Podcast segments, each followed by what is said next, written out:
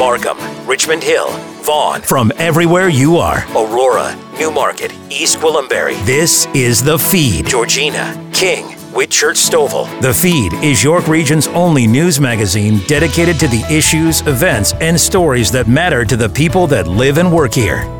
Welcome to the feed. I'm Ann Rohmer. On the show, a personal fundraiser for Ukraine, dining out with CAYR's Taste for Life, and no dogs left behind. But we begin with the rise in COVID cases again. Another week of questions and confusion when it comes to COVID 19. It was reported that 12,000 Ontarians have had COVID twice. Close to 5 million of us contracted the virus since December 1st, 2021. Wastewater data indicates there's more COVID circulating now than at any other point in the pandemic.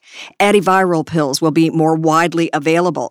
The province's top doc is recommending but not requiring the wearing of masks indoors. Public Health Ontario stating that the recent rise in is linked to the lifting of the masking mandate March 21st. So, what now? What next? Dr. Anthony La Delfa is lead infectious diseases specialist at Oak Valley Health. Dr. La Delfa, we need your help figuring all of this out. By the way, thanks for joining us on the feed. Thanks so much for having me, Ann. So, it began as a wavelet. That's how some health officials described it. Now, some are calling this a tidal wave of COVID 19. How do you frame what's going on right now in terms of case counts, hospitalizations, infections here in Ontario? Yeah, I think we were trying to hope for the best, given that we had a very significant wave of BA1 subvariant in December and January. And what started off small escalated, and I think what we're seeing now is very high case numbers to the best of our knowledge. I remember we have quite limited access to PCR testing for the most part, so we're estimating high case numbers based on the wastewater signal, as you mentioned, uh, as well as of those who are actually getting PCR tested, what percentage of them are actually positive, and that number has also been increasing. So we are seeing high case numbers. The hospitals and ICU numbers, they tend to lag at least two weeks behind the rise in cases. So we're starting to see that rise now, and it will take, again, another couple of weeks to know the true magnitude of how it's impacting number of hospitalizations and ICU use as well. The Public Health Ontario report is linking an increase in hospitalizations to the lifting of the masking mandate here in Ontario March 21st. So, how important then is masking when it comes to containing Omicron and BA2? It's very important. That's the long and short of it. It's at the end of the day, the vast majority of transmission is via the respiratory route, both through uh, droplets as well as aerosols. That when masking is applied, as much as possible, the amount of infectious material is significantly reduced in the air.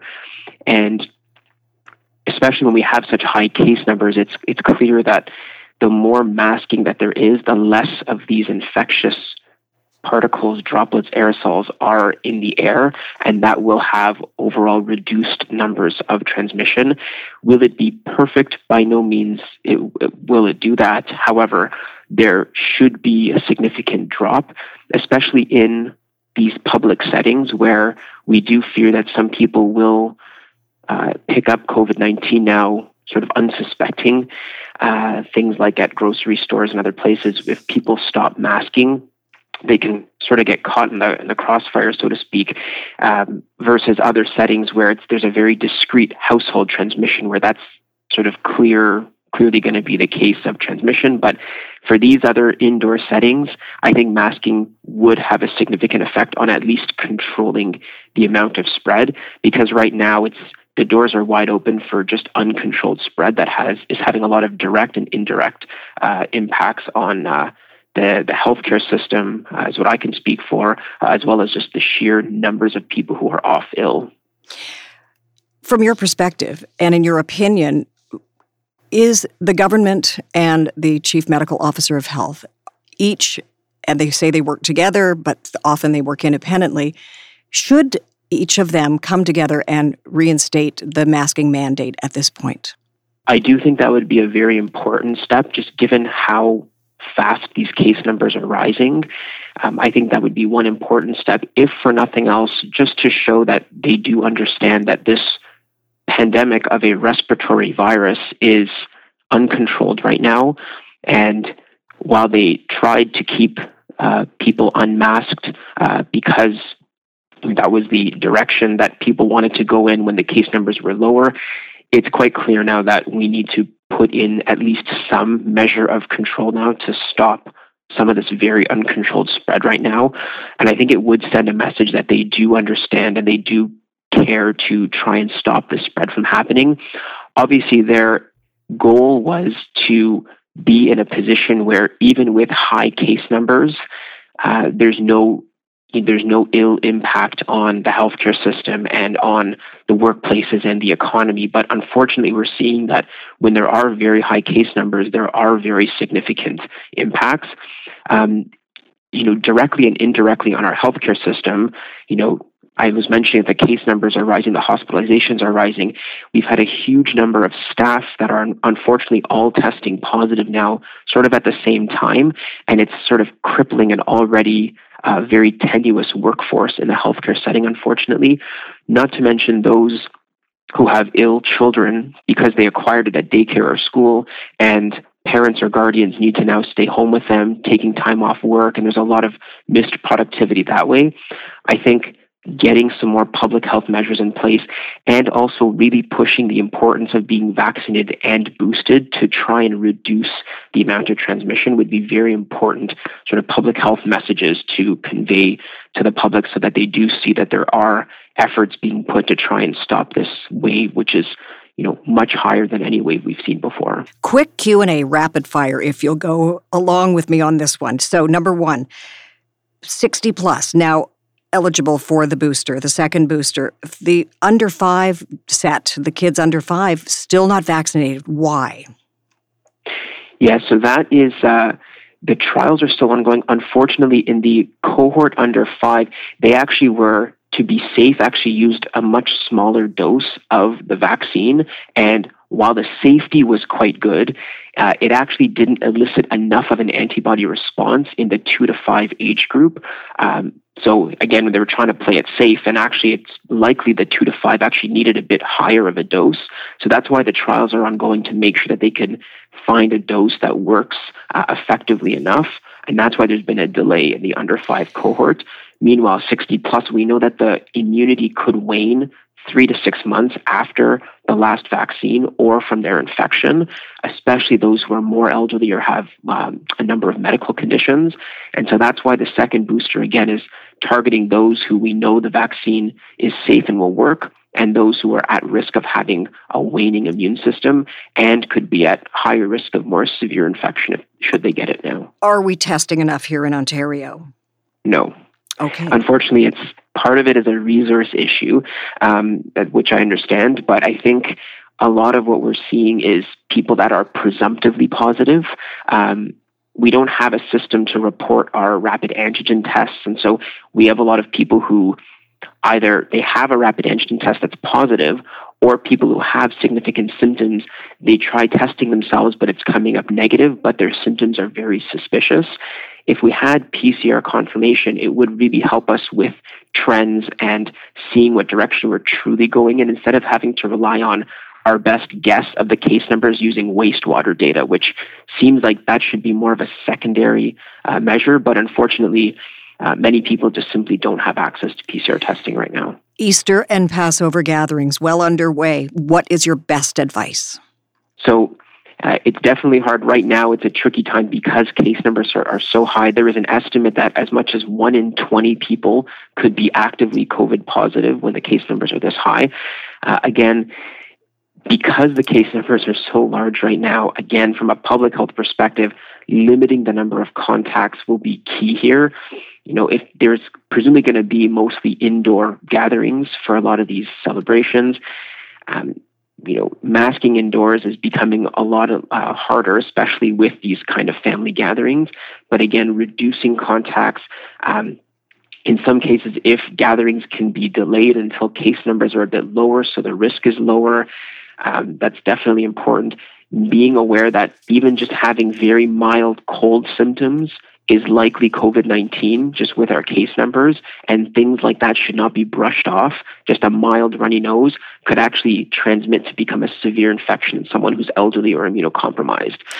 And so, doing your part to exclude from any events if you're not feeling 100%, uh, or if you think you may have been exposed from someone uh, more discreetly, um, is really important to try and prevent these large scale spreading events uh, at these gatherings. Final question. If there had been more guidance from health officials here in Ontario when the sixth wave first began, when it was a wavelet, would we be in a better place today? I think the amount of spread may have been a little bit less. With these variants, these variants are, are clearly very transmissible. Um, I'm not sure how much we would have mitigated the case numbers uh, in total, but um, I don't know if it would have spread as fast and as extensive as we saw now. It definitely would have kept a lid on it. It's a matter of how much um, and how it will impact uh, the hospitalizations. Um, so it, it is a tricky one, but again, the messaging really needs to focus on masking and just the sheer importance of being vaccinated and boosted to try and limit that transmission. Dr. Anthony La Delfa, Oak Valley Health, thank you so much for joining us on the feed.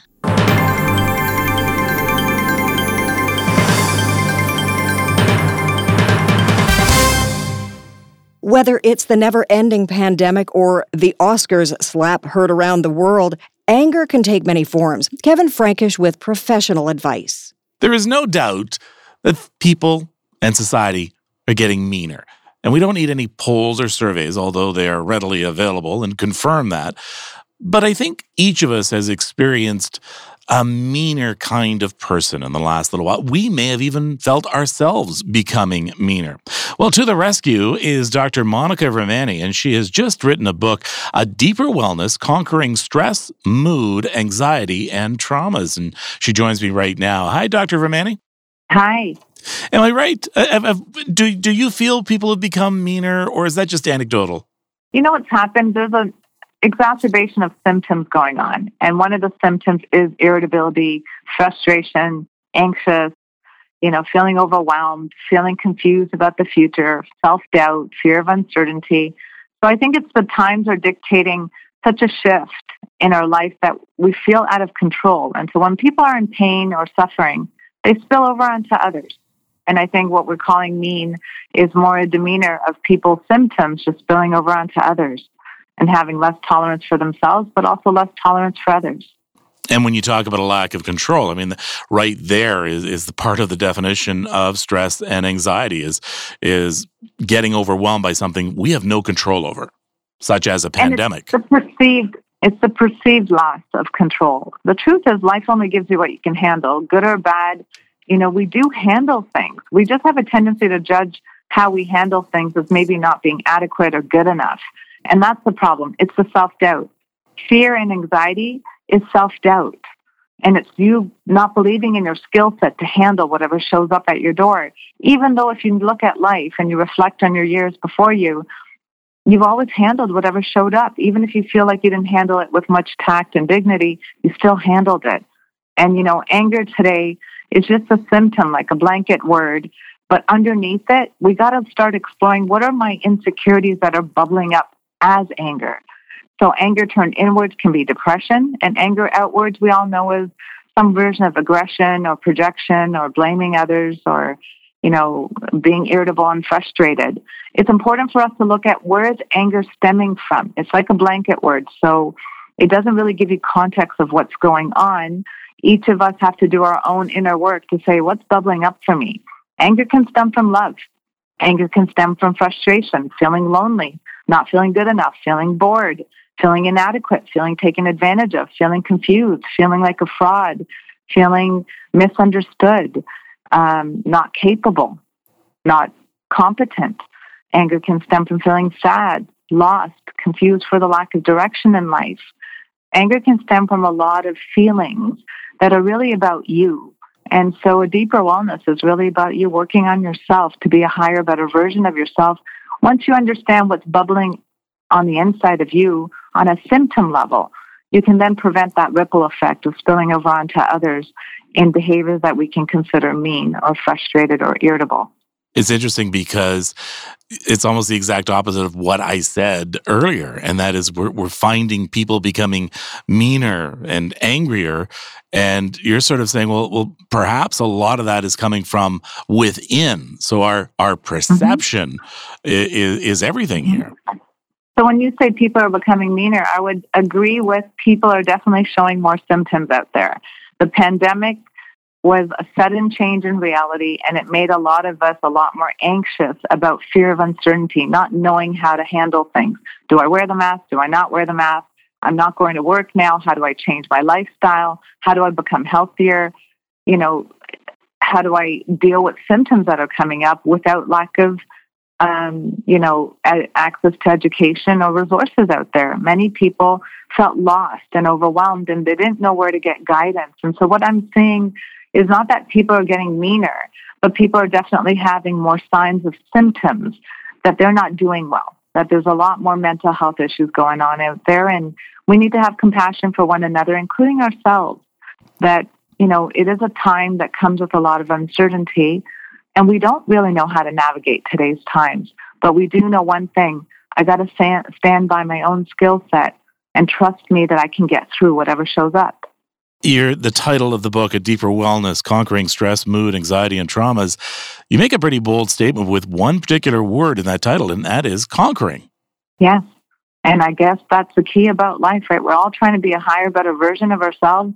And conquering means taking, you know, charge of your own life. Many of us feel powerless to our lives and, you know, or to our past traumas or our symptoms. And the truth is, you know, the journey of life is trying to be a better version of yourself. And I always say the first step to treatment is awareness.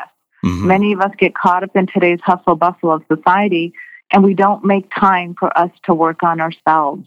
And we get caught up in raising our children, going to work, going to school, fulfilling responsibilities we think we need to do, but we don't always make time to make sure we're healthy as we're doing those other roles in our life. And so this is a book about if you pick it up, to start reading and working on, you're conquering an aspect of your life that maybe you haven't paid enough attention to.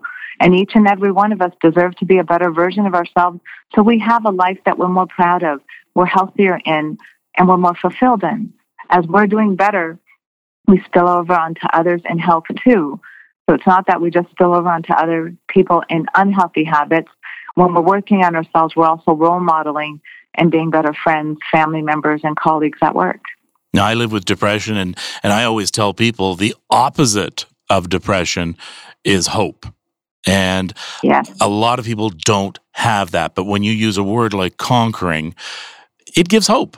Okay, you, you mean I can actually overcome this? And it makes you realize you have choice. Conquering means I can choose and to control work differently with my symptoms. And hope is believing in your skill set. Mm-hmm. Like hope is, oh my gosh, I can read something and work on myself and get out of a place of mood, anxiety, stress, and traumas. And traumas are different layers. There can be severe ones in your life that was a sudden change, or there can be like emotional debris, as I call it, emotional memory from, you know, childhood things that still affect you, that upset you, that keep you stuck. Many times I think we don't realize how many things we haven't processed or realized we've internalized and it's important for us to revisit why does this thing keep bubbling up to the surface? Why is it when I have dead air time, I end up having all these thoughts that come up about my mom or my dad or my childhood or how I don't feel good enough? It's important for us to pause and reflect on life. This book is about pausing and reflecting to work on yourself so that you can have a better quality of life, not just for yourself, for each and every person you interact with. This book is also a workbook as well. Yes, it is. Tell me about so that. So the first step to treatment is awareness, which means there is psychoeducation in the book to help you educate you on life lessons that you can implement. But then I have concrete reflective exercises for you to implement the material that you learn into your own lives and work through things. And so the beautiful thing about this workbook is it's an individual journey, but I've had a lot of families work through the chapters. I've had a lot of couples read the chapter together and do their own exercises and share it with one another. It's an interactive book that allows you to interact with yourself on a deeper level, but also your loved ones. Yeah, I like that. I like that fact because quite often we feel that any journey towards dealing with depression is one you take alone. And it really should be the opposite of that uh, because people will provide you with better context, better perspective, better understanding, and support as well. I actually like how you say that, but yeah, it's an, an an alone journey, but we're amongst people, so you know we need to rely on one another to learn, to grow, to get insights. And so you, it's important for us to start realizing that we're not alone in our journey. And many people are struggling right now. If we can be accountability buddies, if we can have compassion for ourselves and others, it's a better world. Like we can spill over onto others in anger and irritability, or we can also spill over onto others in peace, harmony, and compassion right now. It's an inner job. The more you're working on yourself, you'll notice how your vibration is helping others. A Deeper Wellness, Conquering Stress, Mood, Anxiety, and Trauma. The author is Dr. Monica Vermani, a clinical psychologist in Toronto. Thank you so much for this, uh, Dr. Vermani. Thank you very much for having me. After the break, the Taste for Life fundraiser. Do you have a story idea for the feed? Call us at 416 335 1059 or email info at 1059theregion.com. Ann Rohmer and more of the feed coming up. This is 1059 The Region.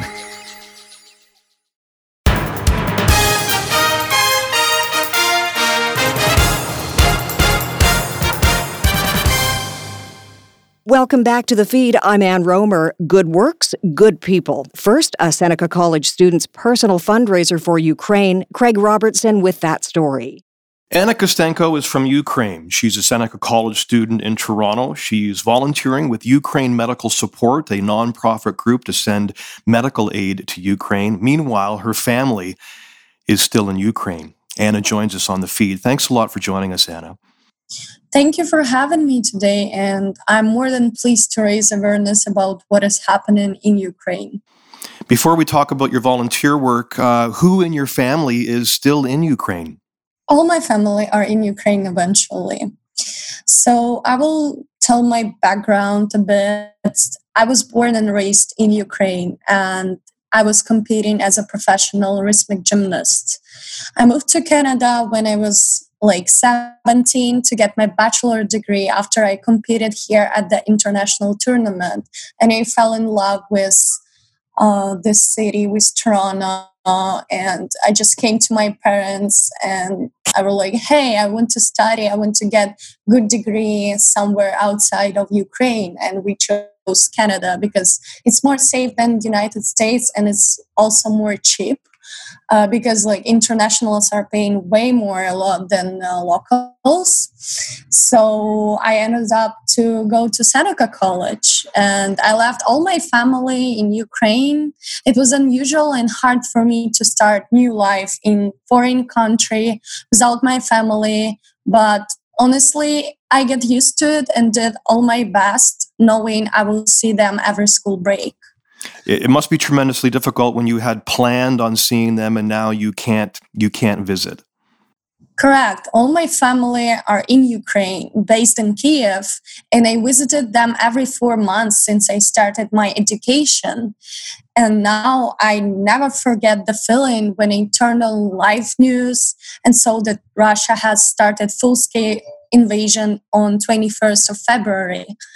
And honestly, this is so hard to accept that you don't know where you can meet your family on the same streets you were born and raised, and you don't know the consequences the war are leading to. Do you know where your family are, Anna? Are they still in Kiev? No, they they are like more in the west of Ukraine, but uh, my stepfather and father are sometimes going to Kiev to work and help uh, vol- uh, volunteering as well to help those in need. Um, but my mother just um, had had a birth like nine months ago, and she's breastfeeding. And sometimes uh, I realized that she's breastfeeding in the bomb shelter when he was under a really big bomb attack. This must be very, very mentally difficult for you. How your life has changed so much. Sure. I had a guilty feeling that I'm sleeping in soft bed under a peaceful sky, to be honest. And when I uh, realized that war started, I guess I was panicking even more than them because you don't know when the connection going to be lost with them how are they're feeling what are they eating like the normal human basis um, things they can do right now in a proper way the, the life has stopped and changed like never before anna kostenko is joining us anna is Ukrainian, and she's doing some volunteer work with the Ukraine Medical Support Group. We'll talk about that in just a moment. But first, I want to talk about one of your family members is a prisoner of war. Yes, it happened on 22nd of March when so uh, my mom was trying to like kept it in secret from me because I'm so vulnerable and um, I'm going through all pain. Ukrainians are feeling right now same way and um, i'm so fragile to every bad news. So how i found out that uh, my relative became a prisoner of war it happened on 22nd of march when my mom sent me a footage from news from russian news from russian propaganda news where russian soldiers captured ukrainian military base and and we found a relative on this footage on video. And i didn't know how to react because it is impossible to see how hero that was defending ukrainian land becoming prisoner of war and right now we don't have any news connection or even signal with him it's my niece's father and i spent huge amount of time with him when I was young. I always valued spend uh, spend time with him because he was so open-minded and hardworking person. Even though to track this situation, my relatives are pushed to watch Russian and Belarusian news, which are filled with propaganda and misleading information, because we want to see him alive, you know? you are pushed to, to watch all this propaganda news to find the relative and it is so hard to uh, i can imagine what my family is going through right now because it is so hard when you know the truth when you see how your friends are dying and how cities are destroyed. You can't believe that these news channels russian and belarusian have audacity to disinformate local people there.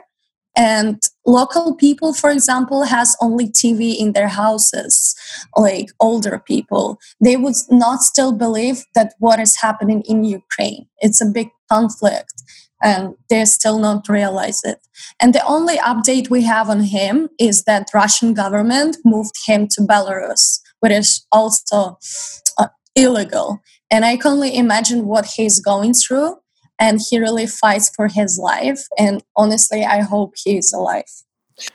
Well, we would love to support and help you out. Tell us about all this volunteer work you're doing with the Ukraine Medical Support Group. We were all panicked and devastated after a few days of uh, Russian full scale invasion to Ukraine. And honestly, I thought my hands are tied and I will be in this horrific mental state forever. I started to find ways how to help Ukraine and raise awareness through social medias about what problems Ukraine are facing now. I have lots of Canadian and non Ukrainian friends who helped me to raise money and bought crucial care that already arrived to Ukraine. Um, but then I found a local organization, UMS, Ukrainian Medical Support, that ships humanitarian aid to Ukraine, and it became my relief. For the past months, me and my team have done enormous amount of work.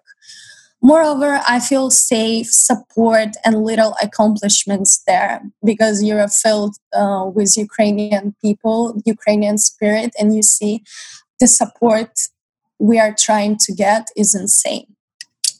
And yesterday, 26 kits of medical support worth over $1 million has been loaded to airplane and mayor of mississauga bonnie crombie, crombie joined us as well and supported us um, so ukraine medical support located at uh, 2225 Erin Mills Parkway at Sheridan Center. We do have a warehouse where people can leave humanitarian aid.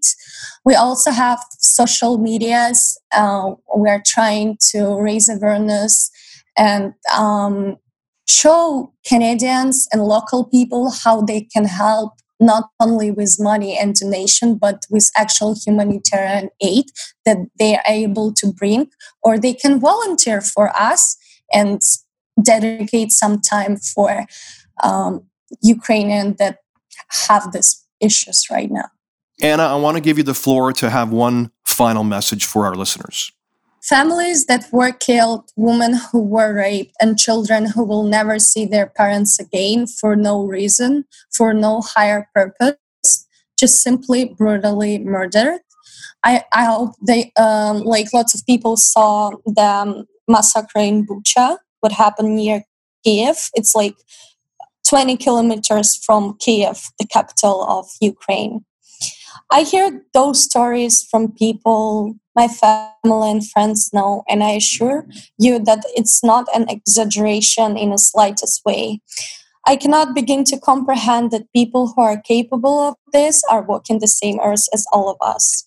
Thank you very much, Anna, for sharing your story with us all. Anna Kostenko, our guest here on 1059 The Region. Thank you so much. Thank you so much. For the feed, I'm Craig Robertson.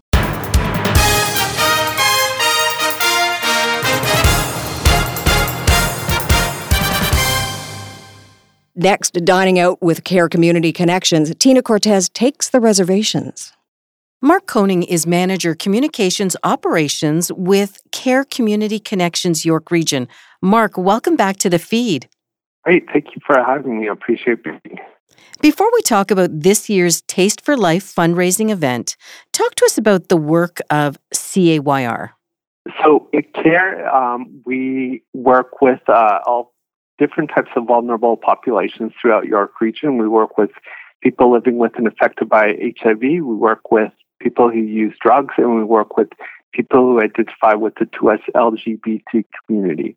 Um, we offer workshops, we offer services and support, and we try to make connections so people aren't left behind.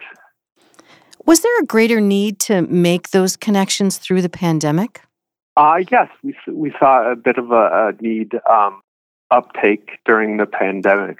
You know, it was a little harder for people to get connected to um, things like medical appointments or people to get food services. Um, so we, we kind of helped out the best we could in offering either practical sports on our own or just uh, continuing to try and make connections because we did, you know, the people were still out there. It was just harder to get hold of folks.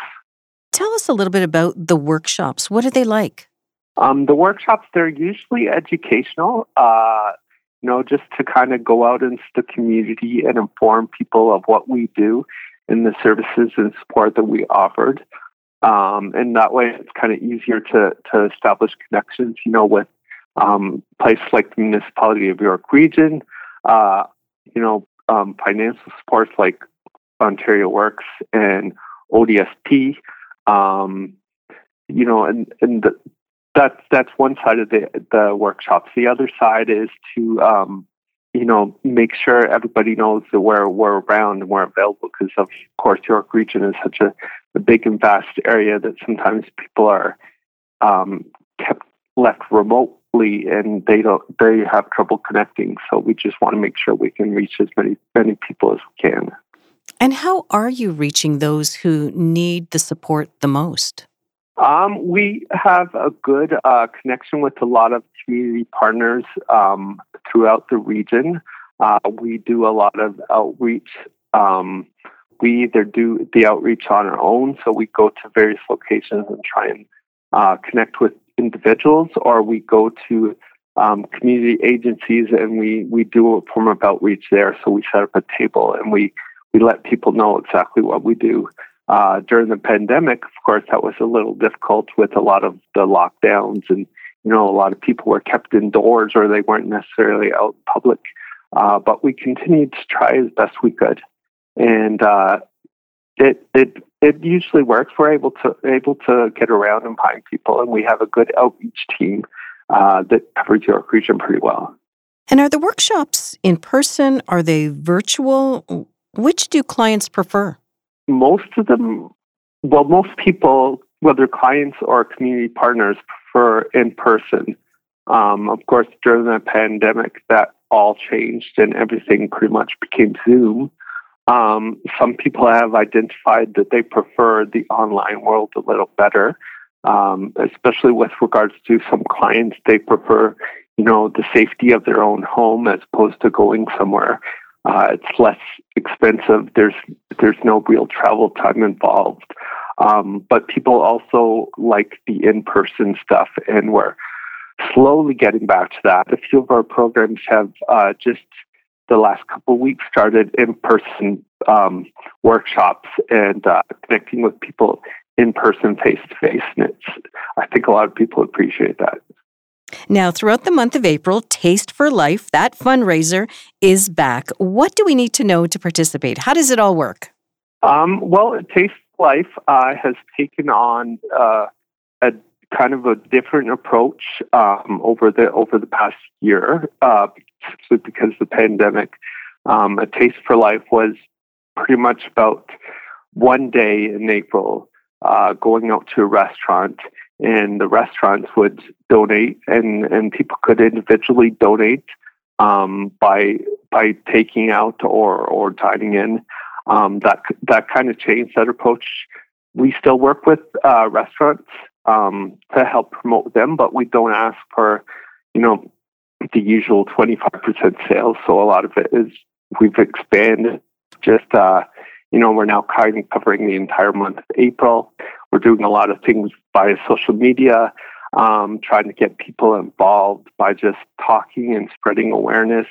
Um, there's a lot of donation and sponsorship requests that are sent out you know, so a lot of it's done virtually as opposed to in person. Uh, things are opening up a little bit now, so you know that's kind of changing. There is a little bit more in person stuff, um, but we're still taking on the same philosophy as you know doing a lot of this our this work ourselves.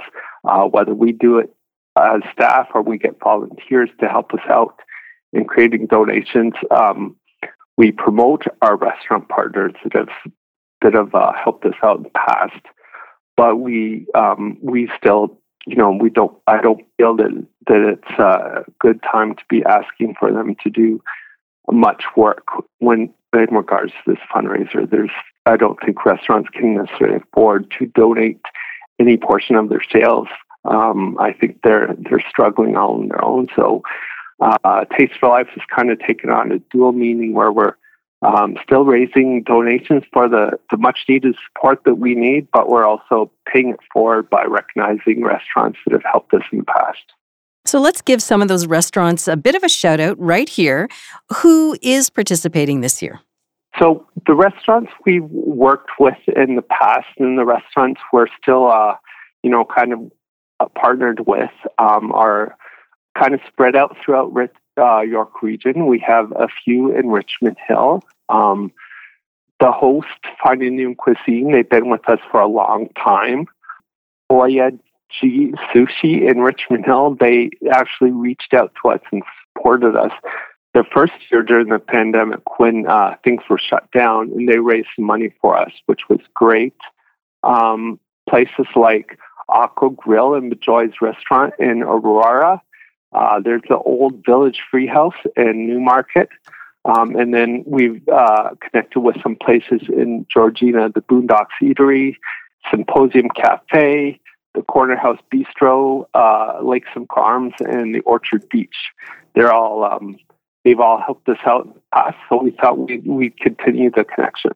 That's amazing. Plenty of food options for everyone's taste. Mm-hmm. So, to help out, to donate, to volunteer, give us the how to's to help out to, to donate there's a there's a few different pages but i think the best way to go about that is to get in touch with us uh, at on our website at CAYR which is c-a-y-r-c-c dot org or you can uh, email us directly at info at c-a-y-r-c-c dot org.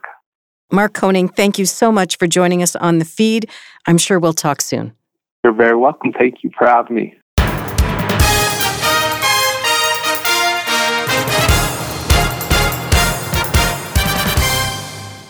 Jim Lang is next with lives saved by the rescue group No Dogs Left Behind.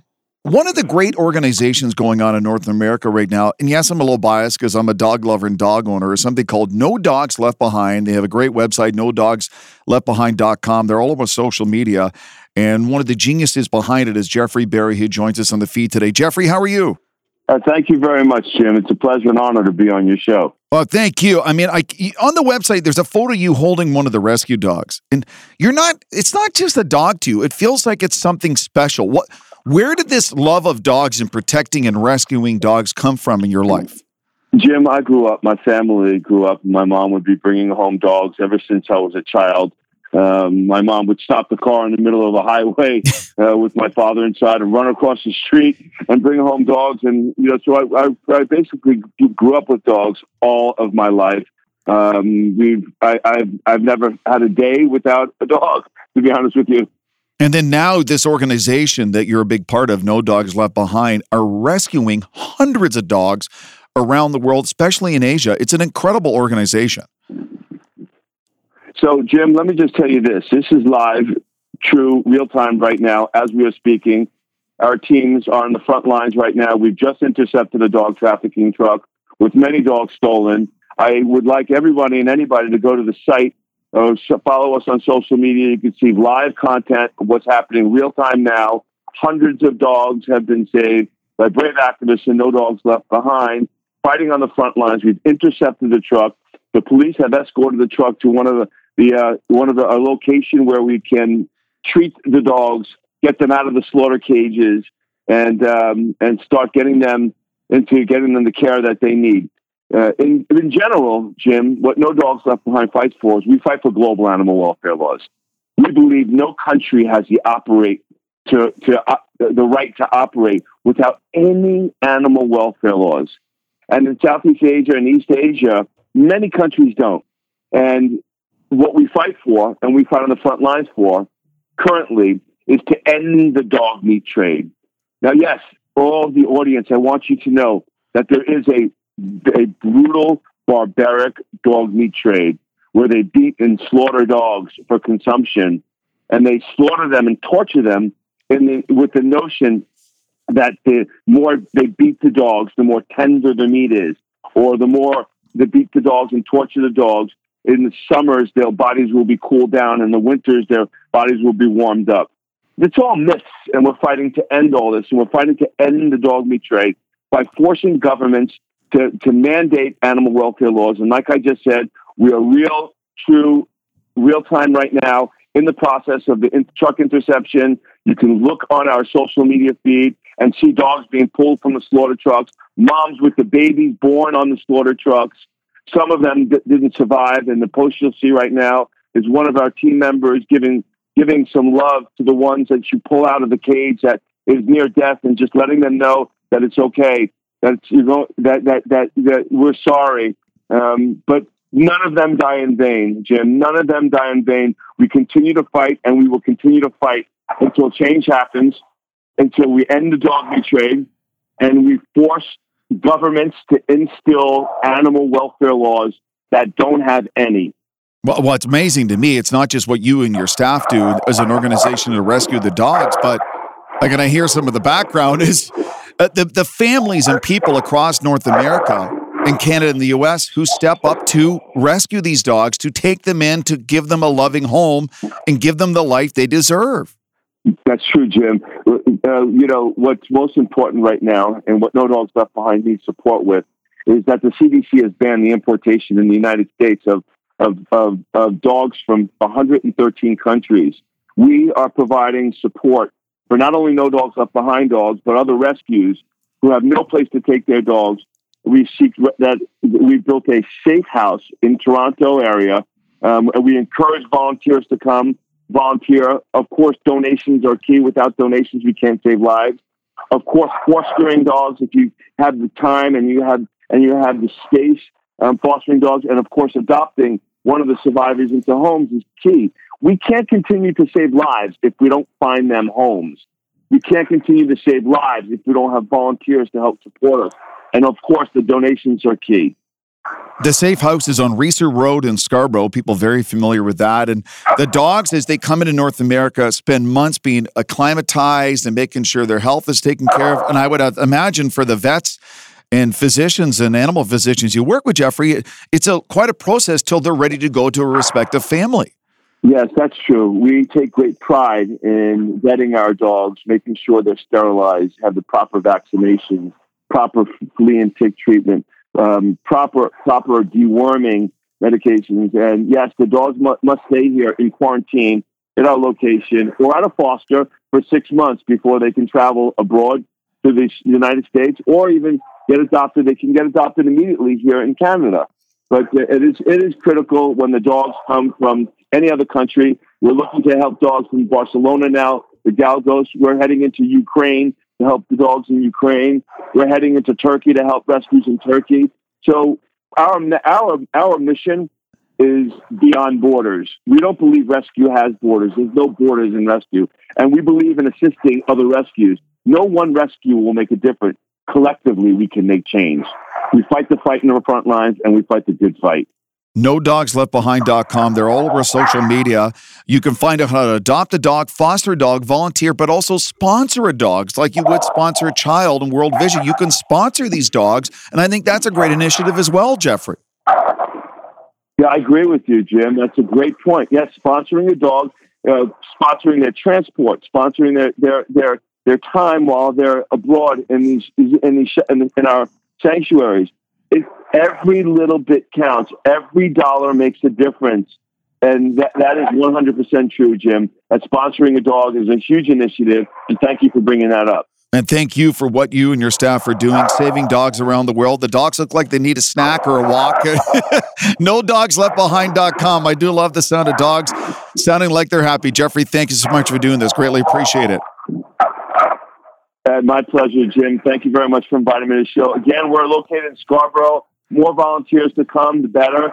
And please, please, please check us out on No Dogs Left Behind, social media, Facebook, Instagram, uh, or Twitter. Thank you, Jim. Thank you. Coming up, wireless data taxes and the CRA. Follow us on Twitter at 1059 The Region. Ann Rohmer and more of the feed after the break. This is 1059 The Region.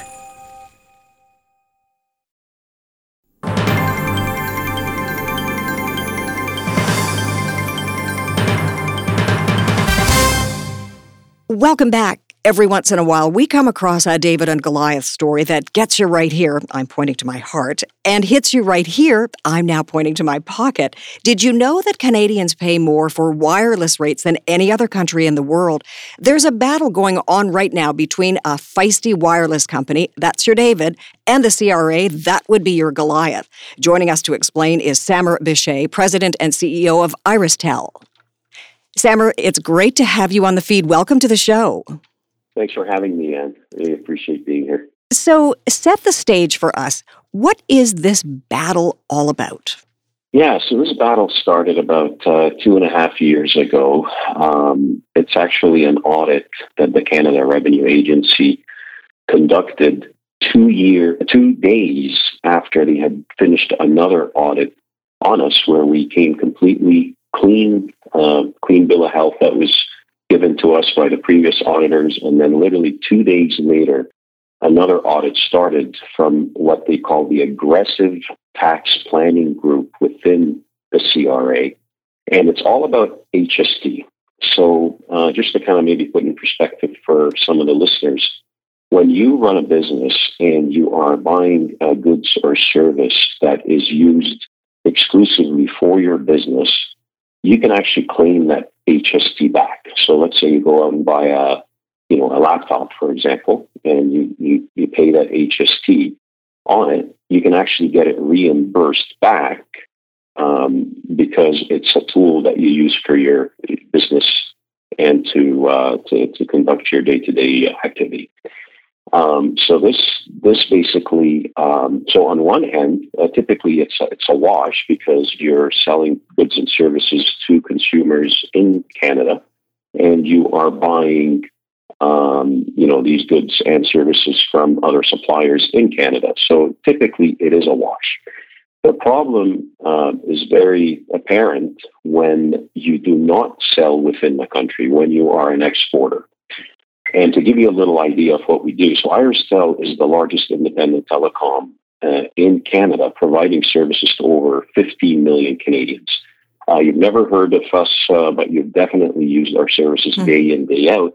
Because if you've ever gotten on a Zoom call, if you've ever called an Uber driver, if you've ever done any of these things, these run exclusively on the IrisTel network in, in Canada.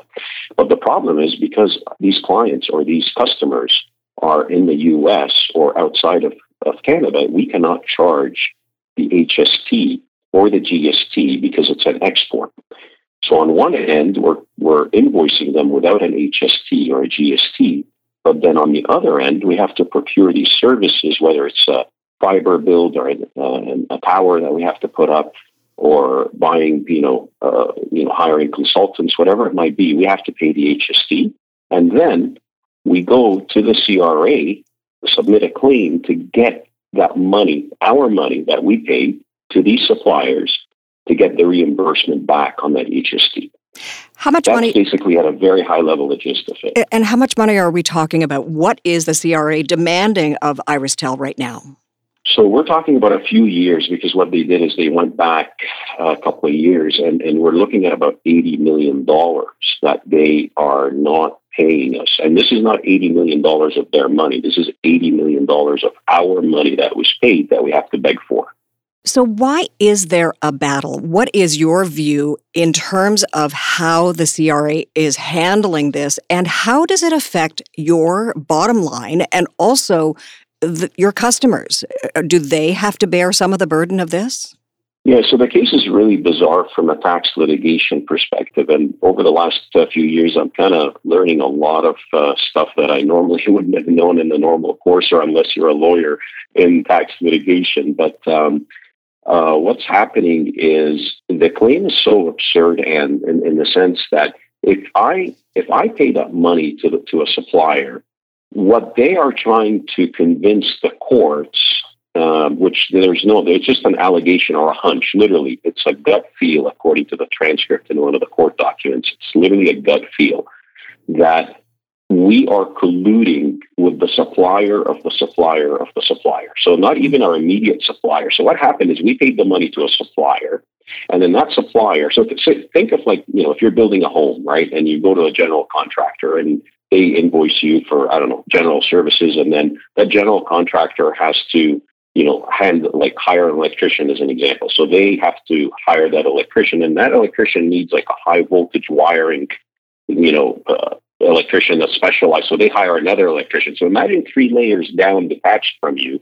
That person does not remit the HST to the government, okay, because it's a flow of funds. All of a sudden, now you as the house builder or the owner is responsible for that money, which is absurd. The, the Excise Tax Act does not allow for that. So this kind of a position we're in is that's the allegation. They're saying, well, your supplier, supplier, supplier did not remit the money you must be complicit. And I'm like, I don't even know who that supplier, supplier, supplier is, let alone two levels down. I only know that I paid my supplier and I know that they remitted the tax. So it cannot be my issue, right? And that's the whole, like, it, it's so absurd to the point that it's become a little, uh, you know, uh, unreasonable for the position that the CRA has taken and, and, and how it impacted us from a telecom perspective, running critical infrastructure, providing, um, you know, critical services to whether it's uh, public safety, law enforcement, uh, connecting rural and remote Canadians uh, to to you know to bridge that digital divide that our government's talking about all the time, it has hindered us because we were suppo- supposed to deploy a 5G network that we didn't because we're running behind on. We were supposed to grow our team. As a matter of fact, I had to let go of half my team in order to be able to continue operating with cash flow uh, stifling uh, that they basically are not paying us on any of the HST that we're paying to anybody right now. And this has been ongoing for over two years. So I got so you can imagine how bad of a position we're in. Yeah, and I got to ask you: Do you think the CRA understands this technology? And that's that's you hit it right on the head, and is is that's the crux of the problem. Is out of all the auditors that worked on this file, they have not just ignored the previous audit that was concluded two days prior, which had some expertise in telecom. They none of the new guys from the aggressive tax planning group has any idea how telecom operates. It's all based on a gut feel. Hmm. And I'm not joking when I say that. I, I, I, suggest anybody interested to look at, at some of the court documents and, and the transcripts that are out there. So I read a quote from Professor Richard Ainsworth. He's a professor at Boston University and Harvard Law School. So here it is, quote, "The Canadian government tax rules are forcing homegrown companies to look elsewhere. That could be a problem." Yeah, um, uh, Professor Ainsworth came to uh, my rescue. I was I was actually pretty desperate, and I was searching for uh, you know anybody to help me, somebody with expertise and and HST and, and just VAT, the value added tax in general. That's typically the, the term that's used outside of, of Canada. Um, because the, what the CRA is alleging is these carousel schemes, this, that, the other. So I literally just went on the internet, started Googling who is the expert in this field, and Professor Ainsworth's name came up multiple times. So I literally contacted uh, Professor uh, Richard Ainsworth. Uh, he's a professor of law at Harvard and, Boston, and um, and and he literally responded to me a week later saying, you know, Samurai, I looked at your file. I'm going to try to help you. Um, so, so in essence, just to maybe, uh, if I can explain a couple of things here, it, Canada is one of the only countries in the world that still has, uh, that does not adopt uh, what they call a, um, um a zero, um, zero rating uh, regime. And zero rating means if you're buying goods and services on a B2B level, so wholesale, uh, anything for your own uh, company, uh, you're not supposed to pay the HST and hope that the guy next in line is going to remit that money because you're kind of it, you know, if ever if that person just even like have something happens to them, they go bankrupt, whatever, they're not going to be able to, to remit that money. So a lot of countries adopted the model that look in a B two B transaction that does not make sense. Why keep passing the money and expose potential risk to taxpayers' money? And uh, he was shocked to see that Canada has not moved in that direction and he had been advising. I mean, he's an advisor to the IRS. He has advised the CRA in the past, and this is something that should be dealt with because if I if my margin is less than thirteen percent on on selling a product or good or service, and I have to pay thirteen percent in advance, I'm at a loss until I get that money back. And if the and if the government now has a gut feel or a hunch where they don't give me that money back, then I'm just actually not didn't I didn't just not make money, I actually lost money, if you can imagine. Uh, so yeah, he, he's very concerned and he's helping me out on this case. Uh, but it, it is an alarming scenario for Canada and for entrepreneurs in general. Quick question, short answer. Why is it important to you that our listeners hear your side of this story? It's important because we need to raise awareness. Um, you know, like JFK couldn't have said it any better when he said, Ask not what your country can do for you, but ask what you can do for your country. And I feel like I need to do this part for my country to raise that awareness. Samer Bichai, Iristel, President and CEO, thank you so much for what you had to say and wishing you strength and courage on your journey. Thank you so much, and thanks for having me. If you missed any part of our show, please go to 1059theregion.com or wherever you get your favorite podcasts, including Apple Podcasts, Spotify, Google Podcasts, Amazon Music, and Audible. I'm Ann Rohmer. Thank you for listening.